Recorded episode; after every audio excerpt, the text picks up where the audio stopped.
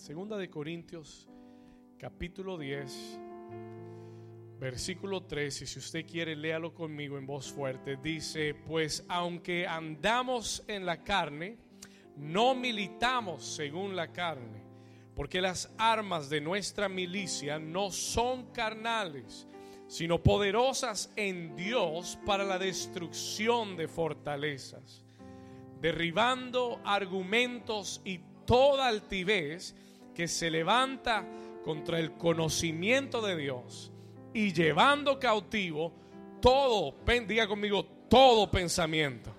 Repita, todo pensamiento. Una vez más, dígalo fuerte, todo pensamiento a la obediencia a Cristo. Y la iglesia dice amén. Diga conmigo, hoy vamos a ganar la batalla y la guerra en nuestra mente. ¿Cuántos dicen amén? Puede tomar su lugar. You take your place this morning. Amen. Amén. Hoy le aconsejo que usted saque su cuaderno y su lápiz. Todos sabemos que la gente que toma notas tiene mejor posibilidad de llegar al cielo. ¿Cuántos dicen amén? Amén. Lo dejo con eso. En este texto, en Segunda de Corintios capítulo diez, versículo tres al cinco, el apóstol Pablo nos enseña que existe un conflicto, una batalla, una guerra espiritual que está siendo peleada, that is being fought right now. En el versículo tres él dice: pues aunque andamos en la carne, ¿no qué? No, ¿no qué dice? Ponme atención, aunque andamos en la carne, ¿no qué? Y cuando habla de militar, estamos hablando de pelear, estamos hablando de una lucha, de un conflicto, de una guerra. Y él dice, aunque andamos en la carne, aunque andamos en este cuerpo, en este mundo natural, él dice, no militamos, repita conmigo, no militamos según la carne. ¿Cuántos dicen amén a eso? El apóstol Pablo nos enseña que hay un conflicto, hay una batalla, hay una guerra espiritual. Esta guerra está siendo luchada desde hace mucho tiempo, desde antes de que tú nacieras.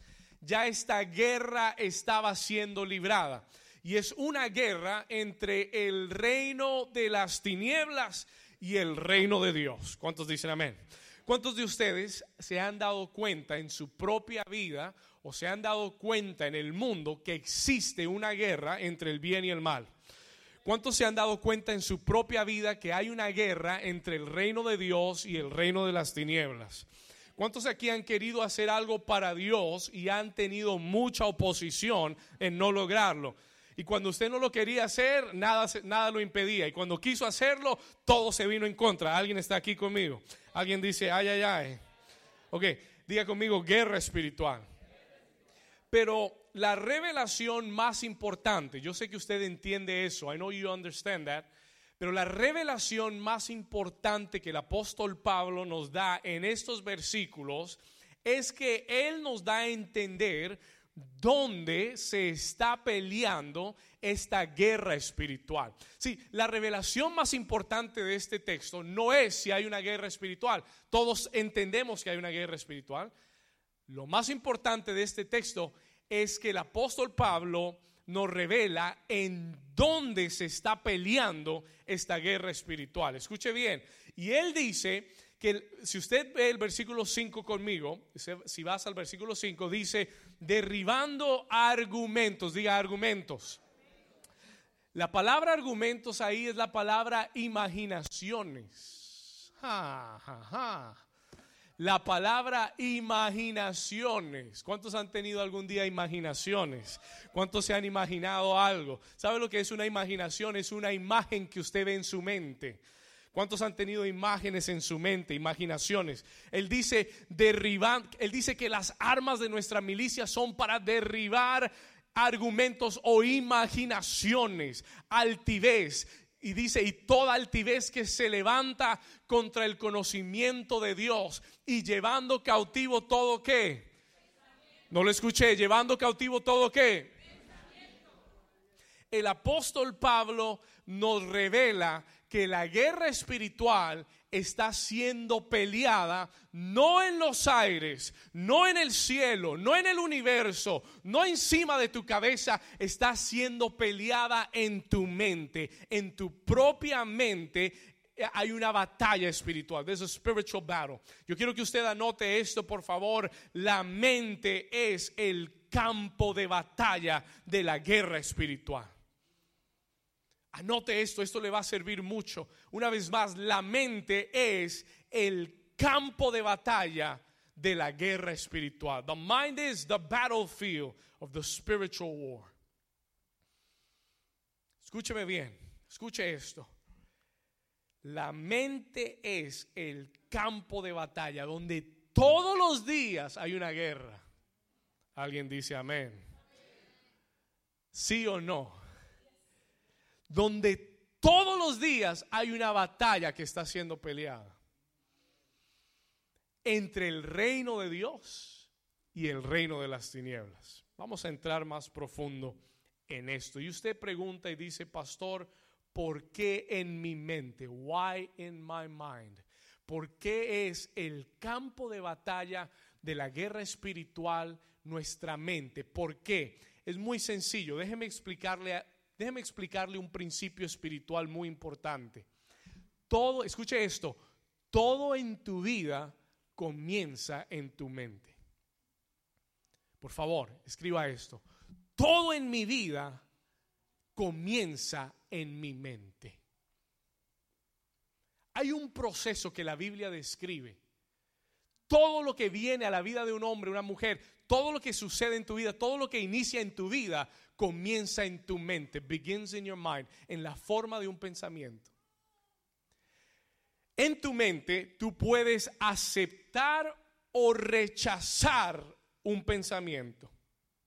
En el momento que tú aceptas, listen to this, en el momento que aceptas un pensamiento, ya ese pensamiento no está más en tu mente. Ahora ese pensamiento baja a tu corazón. Y todo lo que hay en el corazón es lo que el hombre cree. Por eso la Biblia dice que con el corazón se cree para justicia. Una vez más, todo inicia en tu mente. Lo que tú meditas y aceptas baja a tu corazón. Y lo que crees en el corazón se manifiesta en tu vida. ¿Cuántos lo entendieron? ¿Cuántos están acá todavía? Se lo voy a repetir una vez más. Digiera esto. Por esto es importante que usted lo escriba, porque esto para digerirlo hay que tenerlo, hay que tenerlo claro. Escuche bien. ¿Por qué hay una batalla en mi mente y no hay una batalla en otro lugar? Porque es que todo en tu vida comienza en tu mente. Viene en forma de pensamiento. Y en tu mente tú tienes la habilidad de aceptar o rechazar. Diga conmigo, aceptar. Diga fuerte, aceptar. O rechazar. Y lo que tú aceptas y lo que tú meditas es lo que crees, es lo que creerás. Y lo que crees es lo que se va a manifestar en tu vida. Por eso Jesús dijo que de la abundancia del corazón habla la boca, y lo que sale de tu boca es una profecía de tu vida. Ajá. Lo que sale de tu boca se va a manifestar en tu vida. Por eso el proverbio dice que la vida y la muerte están en el poder de la lengua, y el que ama su fruto comerá de ella.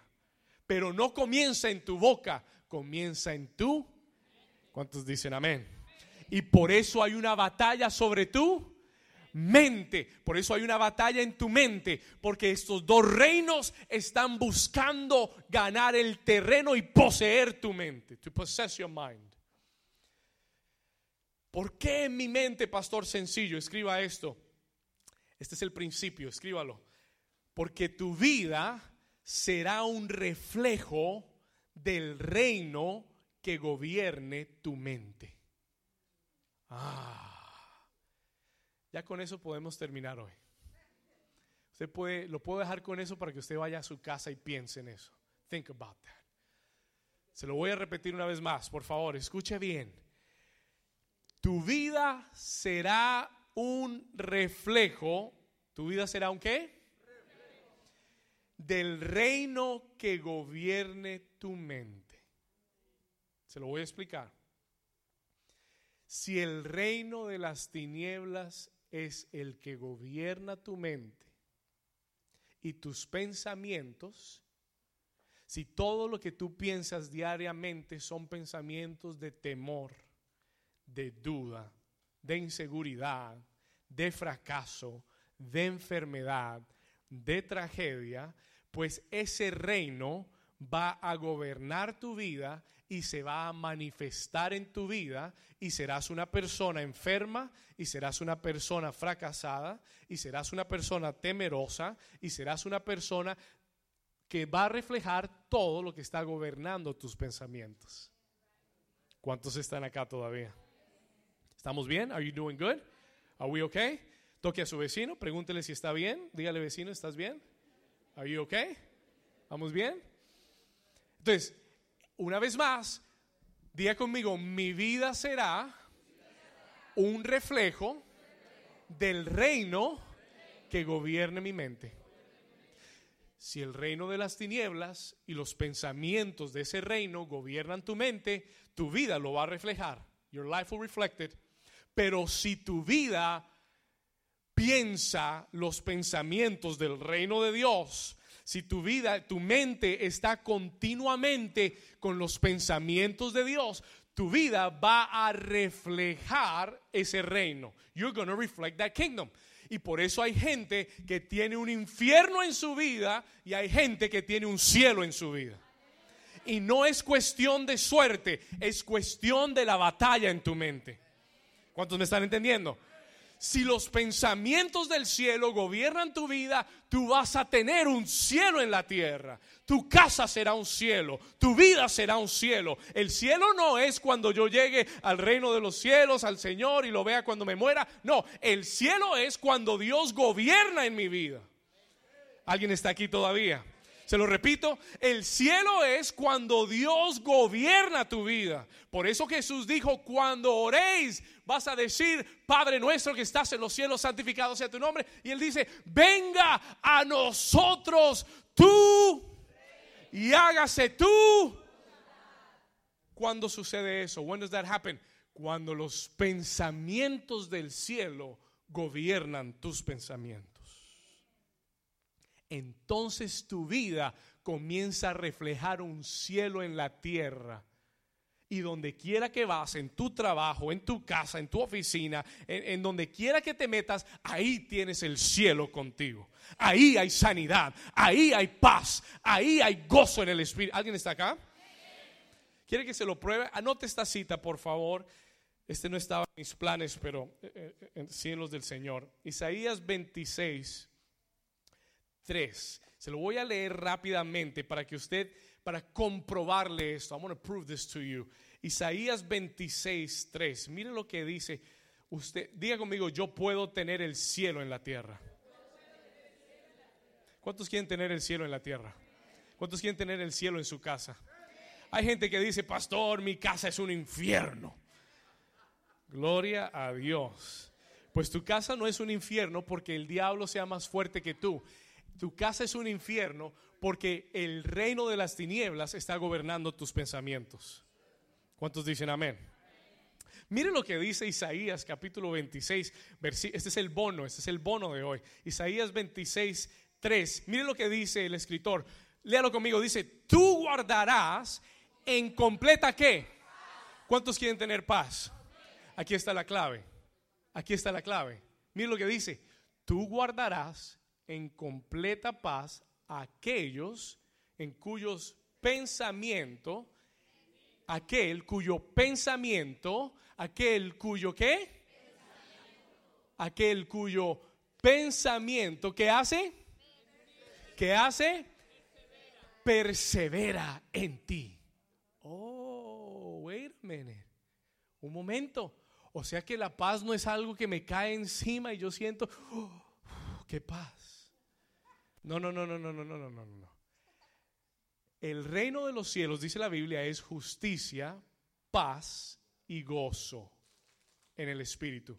Y cuando mis pensamientos perseveran en, en Dios, ¿qué voy a tener? ¿Qué voy a tener? Él va a guardar en perfecta paz aquellos. Si tú estás pensando en el noticiero de esta mañana, y tú estás pensando en lo que dijo Trump ayer, y tú estás pensando en lo que Maduro dijo la semana pasada, y estás pensando en lo que están pronosticando el resto del año, no vas a tener paz. ¿Alguien está aquí todavía? Pero en el momento que tus pensamientos cambian y tú comienzas a, de, a perseverar en tu mente, tu pensamiento en Dios, el Dios de paz, el Dios de justicia. ¿Cuántos están, cuántos están acá? El Dios de justicia, el Dios de paz, y tu, y tu pensamiento persevera en Él, entonces tu vida va a ser guardada en perfecta. Una vez más, diga conmigo, mi vida es el reflejo del reino que gobierna mi mente. ¿Alguien dice amén? ¿Cuántos están aprendiendo algo hoy? Versículo cinco, sigamos en Segunda de Corintios diez. Póngale atención a esto. Esto se va a poner mejor todavía. Segunda de Corintios diez, mire lo que dice el versículo cinco. Ponle atención a esto. Derribando argumentos, imaginaciones, toda altivez que se levanta contra el conocimiento de Dios y llevando cautivo todo, ¿qué?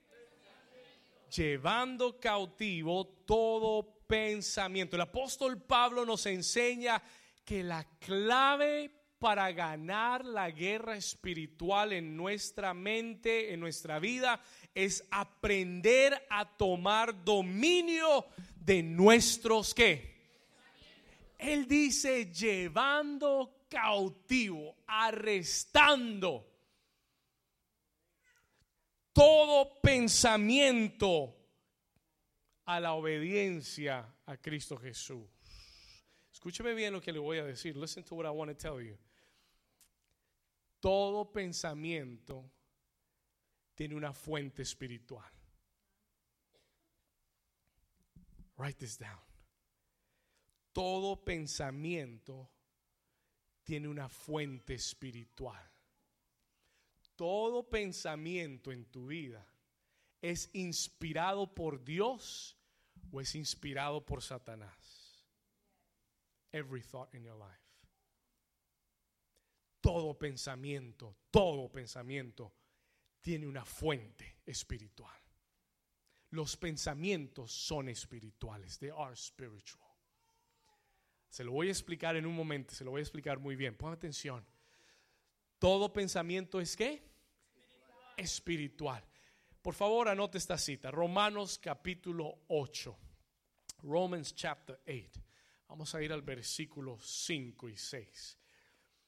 Todo pensamiento es espiritual. Viene de uno de dos fuentes. Una de dos fuentes.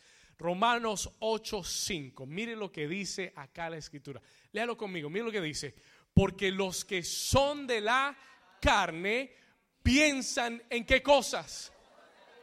En las cosas de la carne. Pero los que son del Espíritu, en las cosas de qué. Hay solamente dos fuentes. There's only two fountains. Hay una fuente espiritual y hay una fuente carnal. Hay pensamientos de la carne y hay pensamientos del Espíritu. Solamente hay dos fuentes. There's only two sources. Diga conmigo, pensamientos del Espíritu, pensamientos de la carne. Y mire lo que dice el versículo seis, verse seis, próximo versículo. Porque el ocuparse de la carne es ¿qué cosa? Ah, el que se preocupa se muere. Alguien dígame algo. El ocuparse, y de ahí viene la palabra preocuparse. Porque preocuparse es ocuparse en lo de la carne. ¿Cuántos dicen amén? ¿Estamos acá? Por eso el Señor nos mandó a no afanarnos, a no preocuparnos. Es un mandamiento que tú no te preocupes. Él dice, el ocuparse de la carne es muerte, pero el ocuparse del espíritu, la pregunta es, ¿de qué está ocupada tu mente? La pregunta es, ¿de qué está ocupada tu mente? ¿Con lo de la carne? Y si es lo de la carne lo que te ocupa más, es la muerte lo que cosecharás.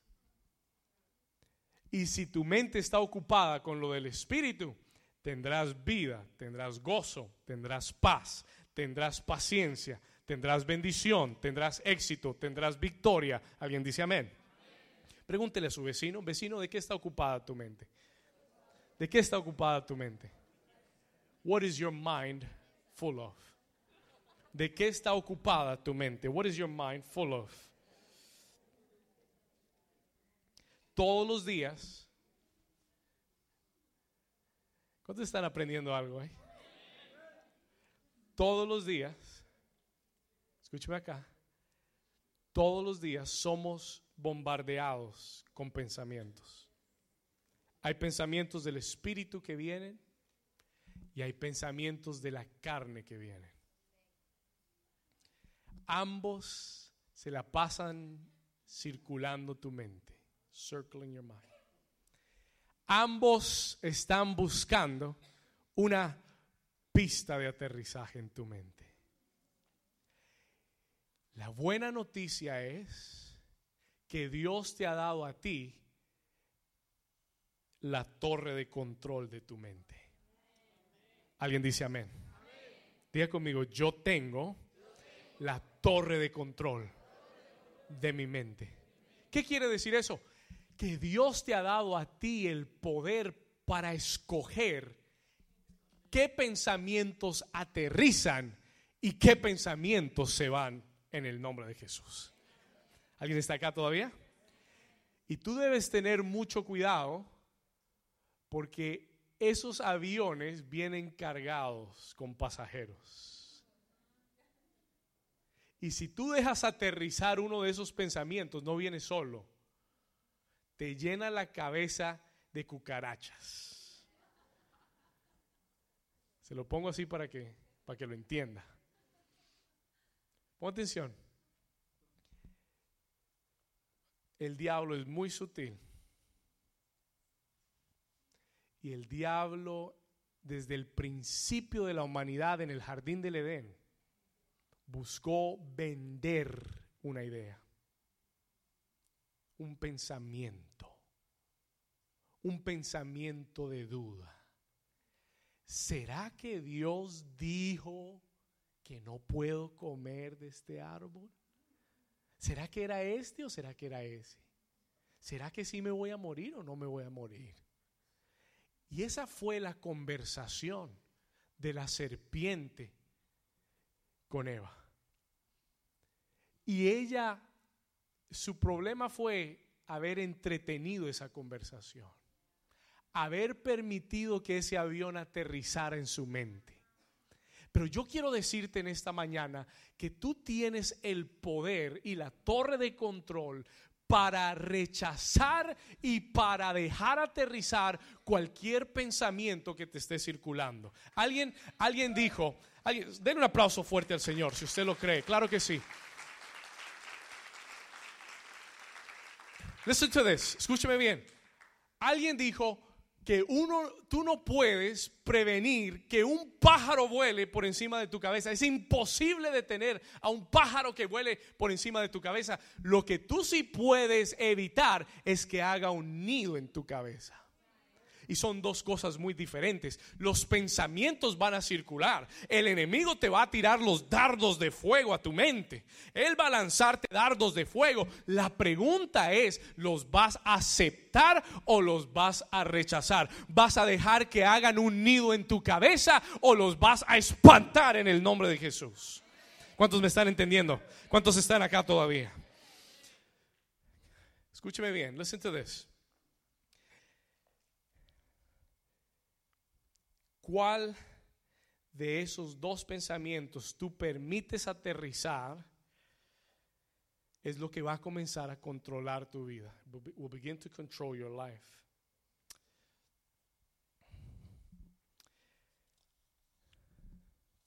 Entonces,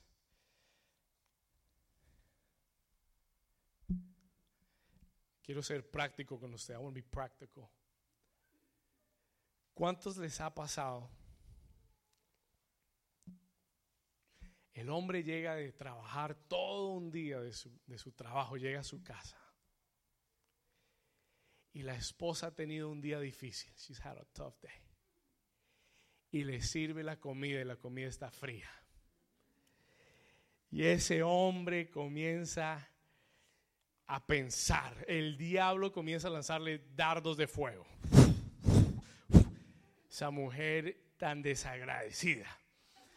Usted trabajando todo el día, rompiéndose la espalda y no aprecian lo que tú haces. Y tú dices, sí, no aprecian lo que yo hago.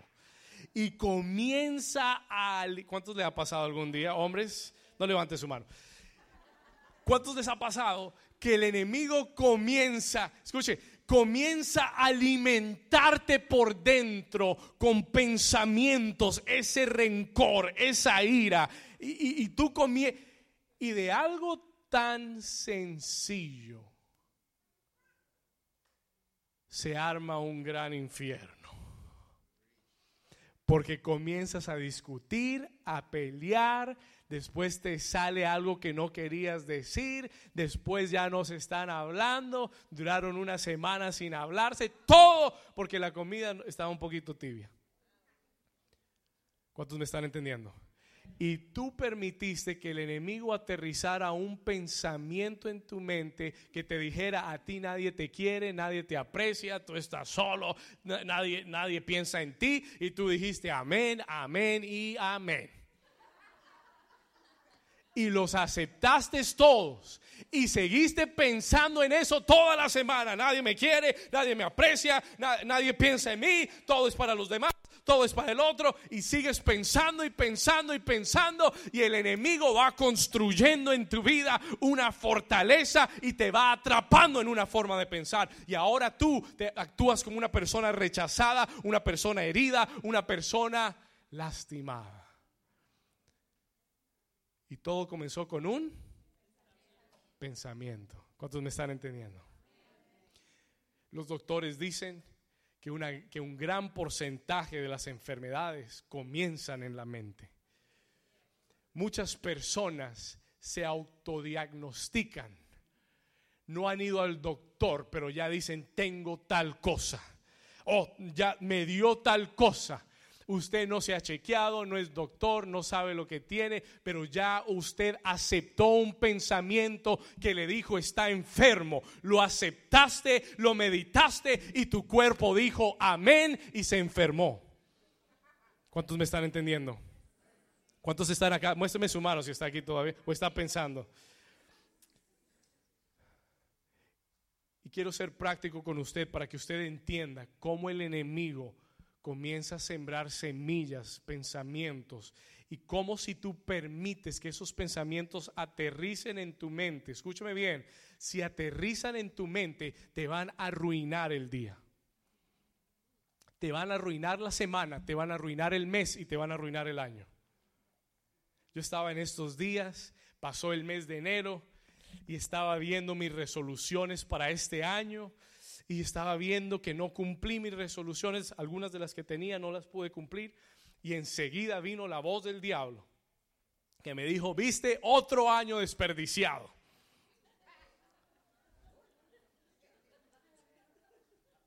Ya no lo vas a lograr, ya no, ya no lo cumpliste, ya está muy tarde. Y yo me le estaba comiendo el cuento, le estaba creyendo, estaba diciendo, ay, mío y no lo hice, y yo que me propuse que lo iba a hacer y tal. Y el Espíritu Santo me detuvo y me dijo, David, estás apenas en el primer mes del año, te quedan once meses más para conquistar lo que pusiste como una resolución, así que levántate y conquístalo en el nombre de Jesús. Y me di cuenta cómo el enemigo, denle un aplauso fuerte al Señor, escuche esto, me di cuenta cómo el enemigo muchas veces te quiere sacar de la pelea, te quiere sacar de la bendición, te quiere sacar de la guerra con un solo pensamiento. Y tú lo entretuviste, lo, lo guardaste, lo meditaste, le diste espacio, le diste cabida, y entonces el enemigo te trajo depresión y tristeza y soledad y enfermedad. ¿Cuántos están acá? ¿Vamos bien hasta aquí? El apóstol Pablo nos da un consejo para ayudarnos a filtrar los pensamientos en nuestra mente. Filipenses capítulo cuatro versículo ocho. Mire lo que dice acá la escritura. Filipenses cuatro, ocho. El apóstol Pablo entendía la dinámica de esta guerra espiritual, y en Filipenses cuatro, ocho nos da el filtro perfecto para los pensamientos. ¿Por qué no lo lee conmigo? Vamos a leerlo en voz fuerte. Dice: por lo demás, hermanos, todo, diga conmigo, todo lo que es que verdadero, todo lo honesto, todo lo justo, todo lo puro, todo lo amable, todo lo que es de buen nombre, si hay virtud alguna, si algo digno de alabanza, en esto. Aquí está el filtro para tus pensamientos. Si tú quieres saber cuáles son de Dios y cuáles no son de Dios, ponlos en este filtro, fíltralos acá. Te preguntas, ¿será esto verdadero o será una imaginación mía? Mm, ¿será esto verdadero o tendré que comprobarlo a ver?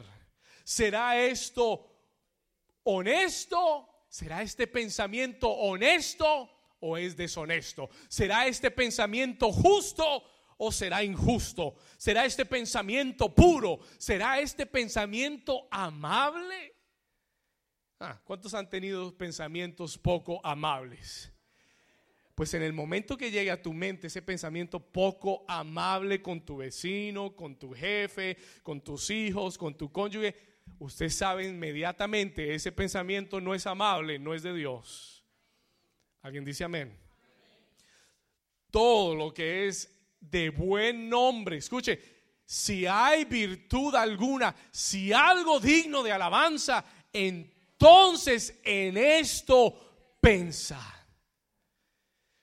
Yo lo voy a, le voy a dejar una tarea. I'm going to give you some homework. Y es que usted se memorice este versículo. ¿Quieres ganar la guerra en tu mente? Memorízate este versículo y todas las mañanas repítelo. Filipenses cuatro, ocho. Y usted dice: por lo demás, hermanos, todo lo que es verdadero, todo lo que es honesto, justo, puro, amable, lo que es de buen nombre, si hay virtud alguna, si es digno de alabanza, en esto voy a pensar. Todos los días, todos los días declara esa palabra, repite esa palabra. ¿Cuántos pueden memorizarse ese versículo? Filipenses cuatro, ocho. Llévatelo a la casa y memorízatelo, y diariamente habla ese versículo para que sea una, una, un recordatorio para ti de la clase de pensamientos que tú tienes que tener en tu mente.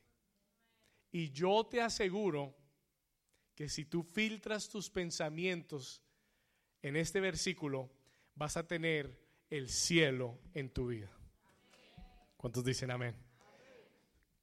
Muy bien. Pon atención acá.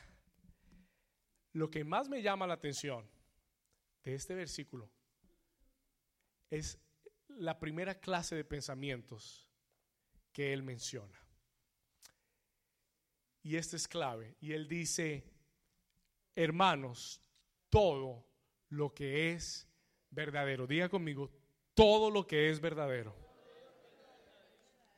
Pon atención a lo que le voy a enseñar acá. Él comienza su lista de pensamientos diciéndonos: todo lo que es verdadero. Tienes que comenzar por eso, pensando en eso. Y hay una razón, hay una razón muy importante. Y es porque el apóstol Pablo sabía que Dios es el Padre de la verdad. Escúcheme, Dios no, no habla verdad, Dios es verdad.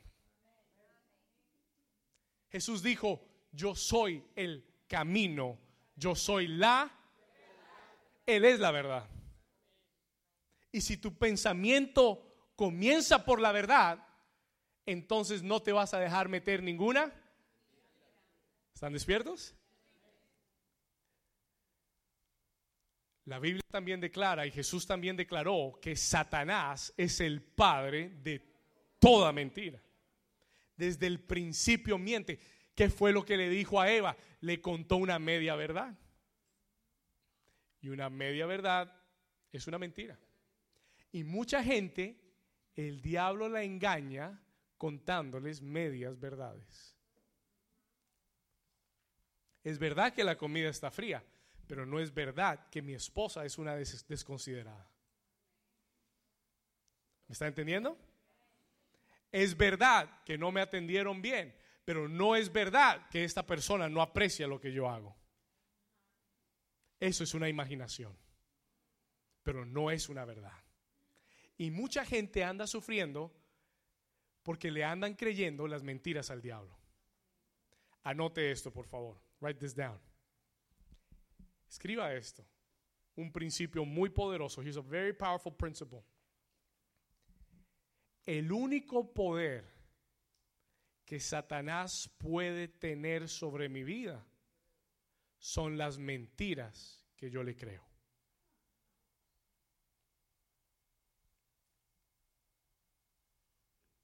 Una vez más, el único poder que el enemigo puede tener sobre tu vida son las mentiras que tú le creas.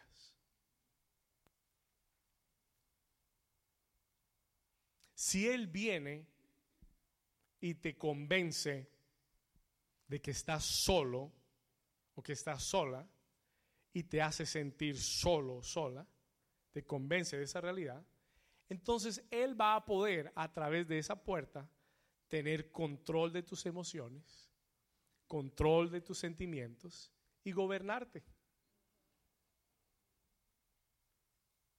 Pero si tú le dices a Satanás: Satanás, eres un mentiroso, yo no estoy solo, yo no estoy sola, nada. Tengo al Padre, al Hijo y al Espíritu Santo de Dios. Él dijo: estaré contigo todos los días hasta el final del mundo. Y si tengo a Cristo, lo tengo todo. Y aunque mi padre y mi madre me dejaran, Él me recogerá. Alguien dice amén. Alguien le da un aplauso fuerte al Señor. Y Satanás viene y te dice: tú estás enfermo, te vas a morir con esa enfermedad. Y tú dices: ay, pobrecito yo, me voy a morir. Ay, Señor. Y comienzas a clamar al Señor. Y, y el creer esa mentira es lo que te va a matar. Le estás dando lugar al diablo para que te mate. ¿Me está entendiendo? Pero en el momento que tú te paras, por eso dice: todo lo que es ¿qué? Ok, pon atención acá. Escuche esto. Por eso tú tienes que convertirte en un experto en la verdad. Pon atención acá, por favor. Tú tienes que convertirte en un experto en la ¿qué? Ajá. ¿Por qué? Porque si te dan un billete falso y tú no sabes si es verdadero o falso, tú lo recibes. Y te llevas pensando que tienes cien dólares. Y lo que tienes es un papel que vale cinco centavos. ¿Alguien me está entendiendo? Pero en el momento que tú aprendes a reconocer la verdad, nunca el diablo te podrá meter una mentira. ¿Alguien dice amén? Un día, un, un hombre experto en billetes, muy reconocido porque el hombre tiene un conocimiento extenso de los billetes reales y sabe cuáles son falsos. Lo contrataba, lo contrataba el gobierno, el I R S, lo llevaban para que él inspeccionara billetes. Y el hombre era un experto y le preguntaron un día y le dijeron: señor, eh, pregunta, ¿Cómo hace usted para saber cuáles son verdaderos y cuáles son falsos? Si salen billetes falsos todos los días y los hacen cada vez más parecidos a los verdaderos, ¿cómo hace usted para saber cuál es verdadero y falso? Él dijo: sencillo, yo estudio los verdaderos solamente.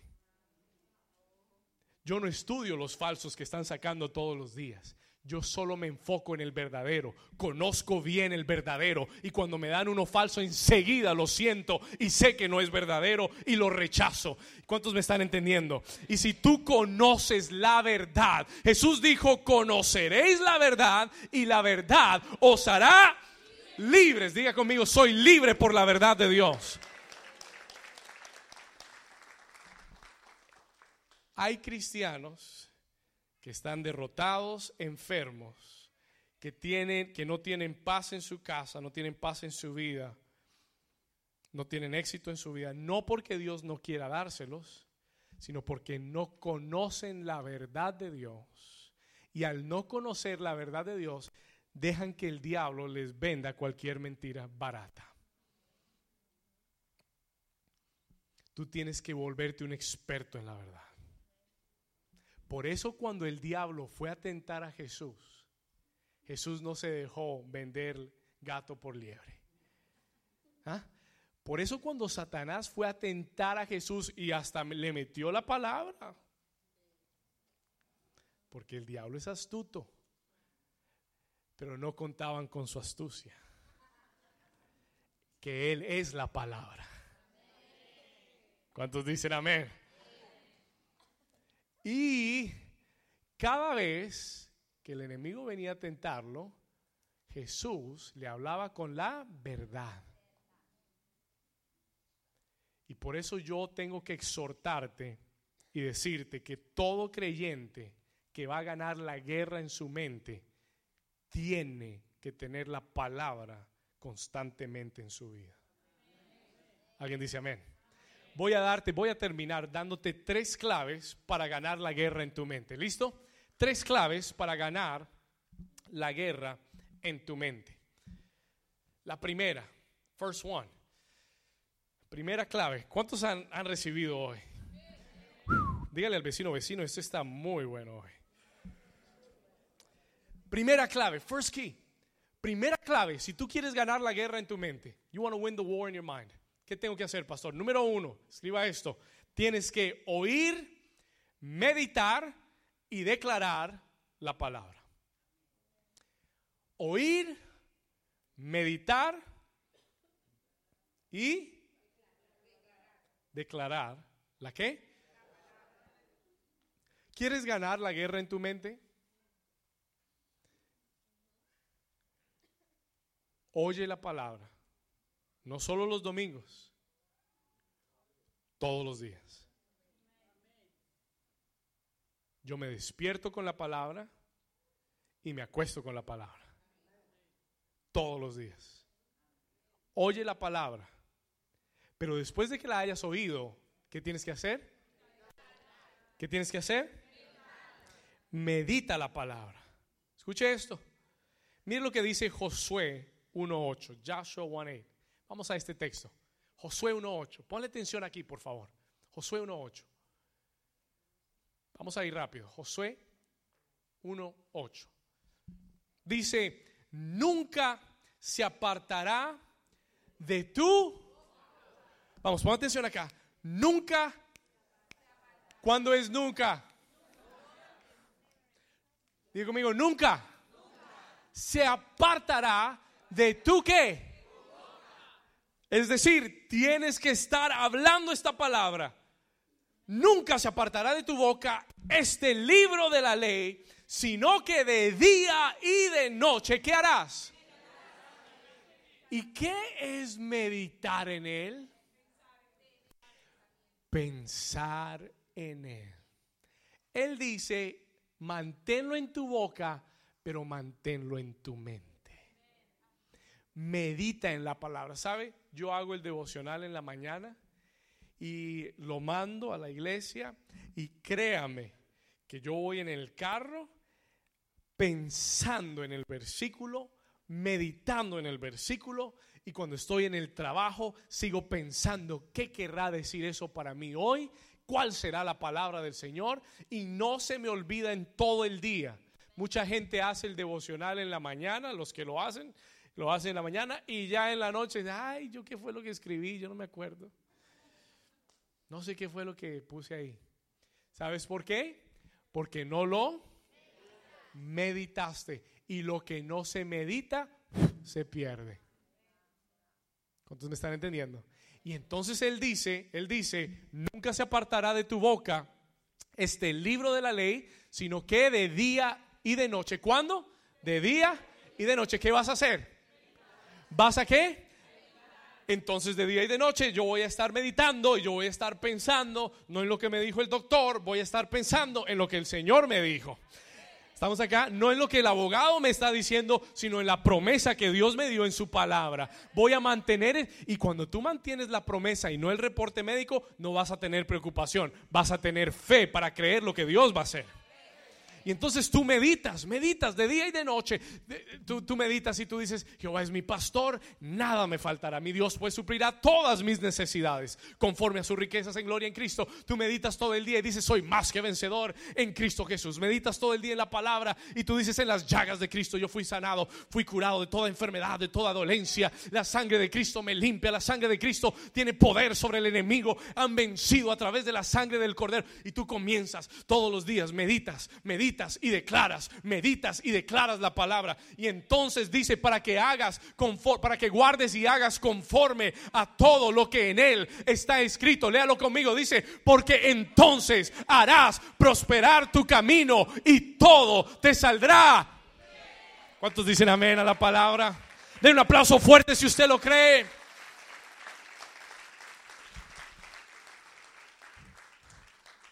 Lo meditas, lo crees, lo declaras, lo recibes. Lo meditas, lo crees, lo declaras, lo recibes. Lo meditas, pero es que mucha gente anda pensando en basura. Y por eso oh, encontré un versículo en estos días, en Marcos cuatro, encontré un versículo, creo que es el versículo veinticuatro. No estoy seguro, pero el Señor dice, cuidad muy bien lo que oís. Algo que me gustó mucho de la semana pasada, el apóstol Julián decía, cuida tus conversaciones, porque tus conversaciones van a alimentar tus pensamientos. Y si tú te juntas con personas que piensan como cucarachas, vas a vivir como cucaracha. ¿Cuántos me están entendiendo? Pero si te juntas con personas que piensan como las águilas, vas a volar como las águilas, vas a pensar como las águilas, vas a creer como las águilas creen, vas a hacer lo que las águilas dicen. Cuando tú meditas en la palabra y la palabra está continuamente en tu mente y en tu boca, entonces vas a creer lo que la palabra dice, vas a hacer lo que la palabra dice, vas a hablar lo que la palabra dice y vas a ver lo que la palabra dice que tienes. ¿Alguien dice amén a eso? ¿Estamos acá? Entonces harás prosperar tu camino. Entonces cuida muy bien lo que oyes. Cuida a quien oyes. Cuida las conversaciones que tienen. Si no es una buena conversación, si, si, no, es, si no viene de una buena fuente, corta esa conversación. Dile que no al enemigo y frénalo. Dile en el nombre de Jesús. Cuando tú cortas esa voz, vas a liberar tus pensamientos. Todo creyente debe meditar en la palabra. Diga conmigo, voy a ganar la guerra en mi mente. Diga conmigo, yo soy. Ahora dígalo con fe, diga, yo soy. Levanta tu mano derecha y diga, yo soy todo lo que la palabra de Dios dice que yo soy. Diga, yo puedo hacer todo lo que la palabra de Dios dice que puedo hacer. ¿Cuántos lo creen? Yo voy a ver en mi vida todo lo que Dios ha dicho que yo voy a ver en mi vida. pero medita de día y de noche en esa palabra. Entonces, la primera clave para ganar la guerra en mi mente es, ¿cuál es? Número uno es, oye, medita y declara. Le voy a dar un consejo, le voy a dar un consejo práctico. Cuando el diablo le esté tratando de, de meter un pensamiento que no es de Dios, usted abra su boquita y declare la palabra audiblemente. Usted sabe que cuando usted habla y declara la palabra, sus pensamientos se ponen en pausa. Cuando el diablo te está hablando, bla, bla, bla, bla, y tú dices, en el nombre de Jesús, no solo de pan vivirá el hombre, sino de toda palabra que sale de la boca de Dios. ¿Sabe lo que le pasan a esos pensamientos? ¡Puf! Se cortan inmediatamente. Pero hay muchos cristianos que se quedan callados. Que el diablo se lo coma vivo. Y tú estás callado, creyéndole todo lo que te está diciendo. Tú levanta, abre tu boca y declara la palabra de Dios. Habla la palabra de Dios. Por eso dice, nunca se apartará de tu boca. Por eso Jesús miró al diablo y le dijo, escrito está. No solo de pan vivirá el hombre. Entonces tienes que oír la palabra, tienes que meditar la palabra y tienes que declarar la palabra. ¿Alguien dice amén a eso? ¿Vamos bien hasta ahí? ¿Cuántos pueden dar un aplauso fuerte al Señor? Número dos, number two, segundo consejo. Voy llegando al final. Segundo consejo. Amén. Segundo conse- segunda clave. Si tú quieres ganar la guerra en tu mente, write this down, second key. Si tú quieres ganar la guerra en tu mente, déjate ser guiado por el Espíritu Santo. Déjate guiar por el Espíritu Santo. Mire lo que dice Juan dieciséis trece, John dieciséis trece. Póngale atención a este versículo. En Juan dieciséis trece Jesús dijo, pero cuando venga el Espíritu de ¿qué? ¿Qué es lo que yo tengo que tener en mi corazón? La verdad. Si yo quiero vencer los pensamientos del enemigo, tengo que tener la verdad, porque todo lo que el enemigo dice es una mentira. Entonces yo tengo que aprender cuál es falso y cuál es verdadero.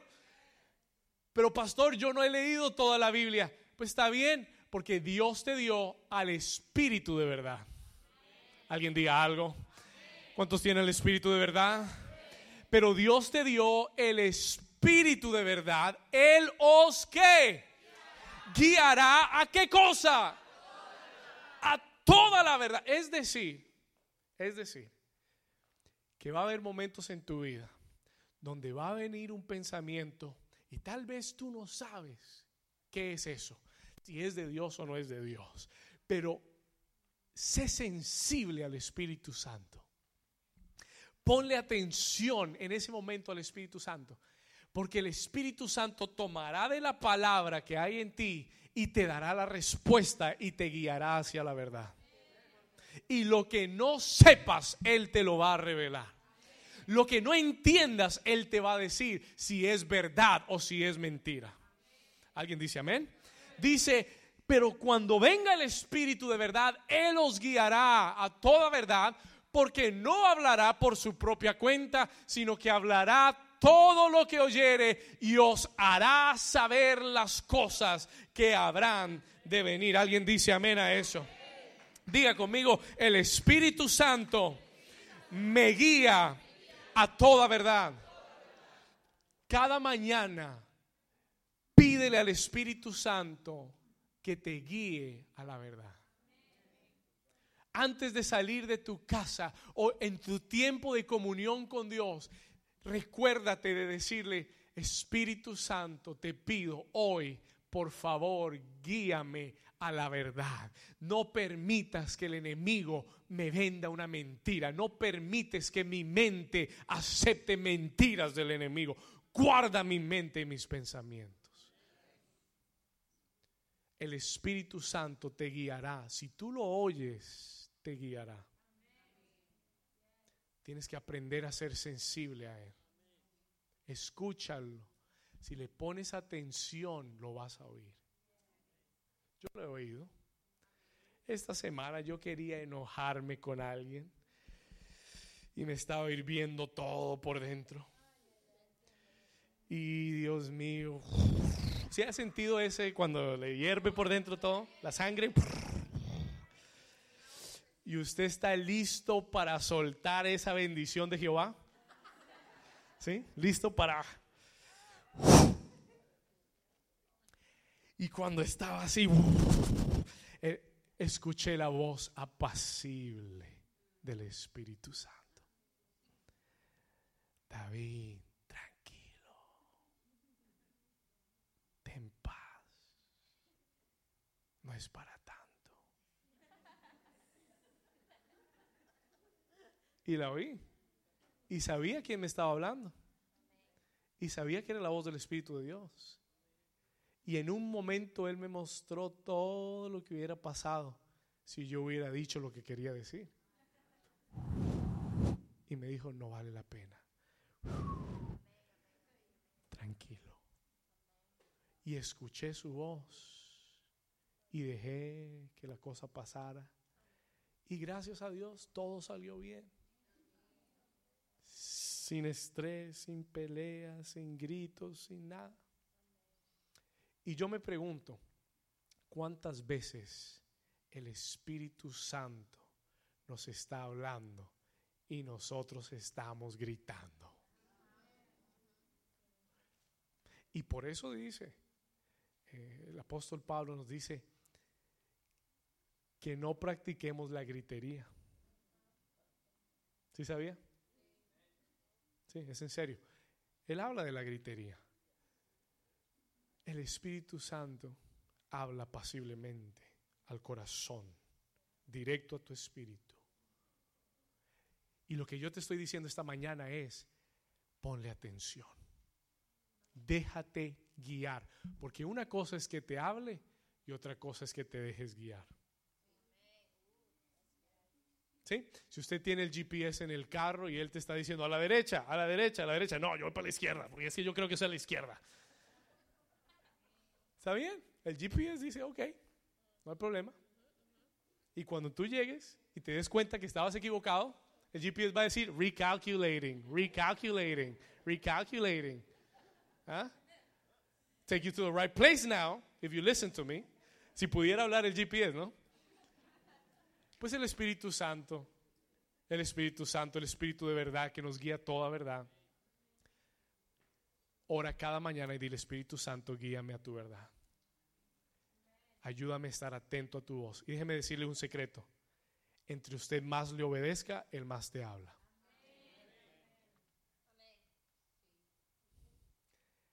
Ay, ¿por qué yo no lo oigo? ¿Por qué no me habla? Porque tú no le obedeces.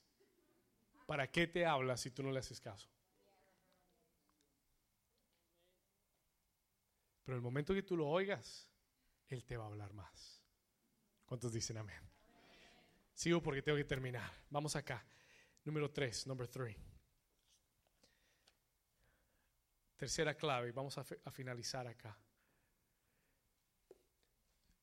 ¿Cuál es la primera clave? Repítamela. Oír, meditar y declarar la palabra.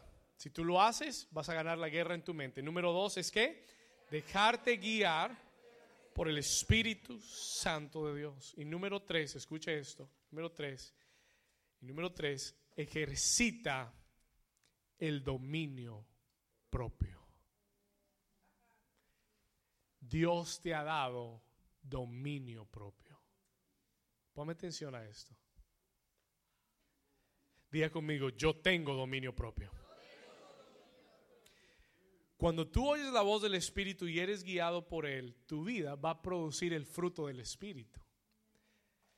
¿Sabe cuál es el fruto del Espíritu? Amor, gozo, paz, paciencia, benignidad, bondad, fe, mansedumbre y templanza. ¿Sabe lo que es la templanza? Dominio propio.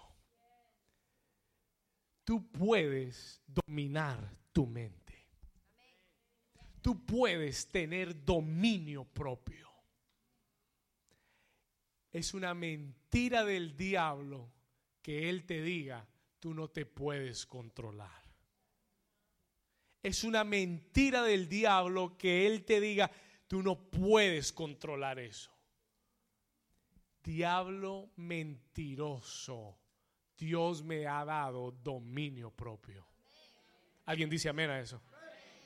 Cualquier situación en tu vida, tú la puedes controlar. Tú tienes el Espíritu de Dios y tienes dominio propio. Y cuando venga un pensamiento, tú dices, yo tengo la mente de Cristo y yo tengo la torre de control. Y yo puedo elegir. Es como cuando usted le entra una llamada. Se mira. Pensamientos del enemigo. Decline. No le voy a contestar al enemigo. ¿Cuántos dicen amén? ¿Cuántos dicen amén?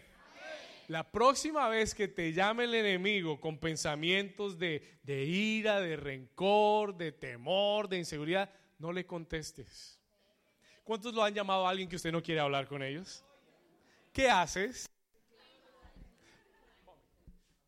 ¿Qué haces? ¿Qué haces? ¿Es difícil? No. Tú solamente presionas un botón y tú dices, no lo contesto. ¿Y si ese, y si ese pensamiento persevera, qué vas a hacer? Lo apagas. Amén. ¿Estamos acá? Si ese, si ese teléfono timbra, tú lo apagas. ¿Por qué? Sencillo. Porque Dios te ha dado dominio propio. ¿Cuántos dicen amén a eso? ¿Cuántos tienen dominio propio aquí? ¿Sabe por qué muchos no lo han, no lo han ejercitado? Porque el diablo te ha convencido que tú no te puedes controlar. ¿Sabe por qué muchos aquí no lo han visto? Porque el diablo te ha convencido con la mentira de que eso es muy grande para ti, muy difícil para ti, que tú no puedes, que tú no lo vas a hacer. Y ahí es donde tú te levantas, te paras con la palabra y tú dices, todo lo puedo en Cristo porque Él me... Vamos, diga conmigo, todo lo puedo en Cristo porque Él me fortalece. Segunda de Timoteo, capítulo uno, versículo siete. Segunda Timothy uno, siete. Escúcheme bien. Miren lo que dice la escritura acerca del dominio propio. Segunda de Timoteo uno siete. Dice el apóstol Pablo, porque no nos ha dado Dios espíritu de ¿qué? De cobardía, sino de poder, de amor y de ¿qué? Una vez más, porque, léalo conmigo, porque no nos ha dado Dios espíritu de cobardía. Levante su mano conmigo y diga, yo no soy un cobarde. Diga, yo no tengo espíritu de cobardía. Diga, Dios me ha dado. Diga, Dios me ha dado espíritu de poder. Dígalo fuerte, espíritu de poder, de amor y de qué. ¿Y de qué? Diga, yo tengo dominio propio. Si usted lo cree, denle un aplauso fuerte al Señor Jesús y póngase de pie conmigo. Stand to your feet with me. Póngase de pie conmigo. Diga, yo tengo dominio propio. Y yo puedo decirle al enemigo, decline. Yo puedo colgar esa llamada y no contestarla. Porque tengo qué cosa. Porque tengo qué. ¿Cuántos aquí tienen dominio propio? Él me dio espíritu de poder, de amor y de dominio propio. Levanta tus manos en esta mañana, en esta tarde. Levante sus manos delante del Señor, ahí donde estás.